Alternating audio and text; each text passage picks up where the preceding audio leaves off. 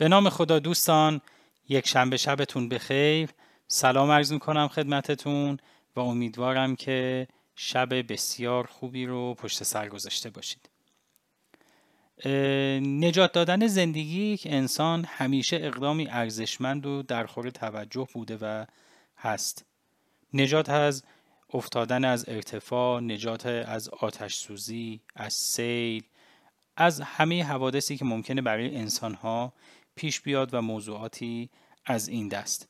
اما گاهی فردی در محل و زمانی که مورد توجه خداوند هم بوده با حرکتی یا حتی با کلامی ساده اما از سر اخلاص موجب نجات شخصی میشه که نه تنها اون شخص بلکه تمامی نسلی که از او به وجود خواهد اومد نیز باهاش نجات پیدا می‌کنند. در این داستان هم جوان قصه ما با راستگویی و صداقت میزان تمام دارایی همراه خودش رو به راهزن اعلام می‌کنه. و راهزن وقتی که این صداقت و راستگویی رو از جوان می‌بینه وجدانش بیدار میشه و اون رو از دزدی نابکار و راهزنی بیرحم به فردی توبکار و نیکوکار بدل می‌کنه و با جوان که آزم حج بود همراه میشه و به زیارت خانه خدا مشرف میشه.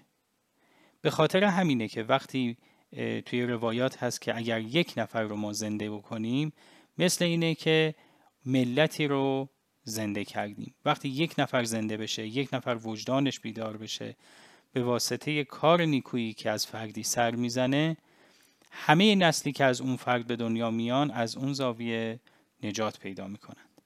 خیلی متشکرم. خدا نگهدارتون.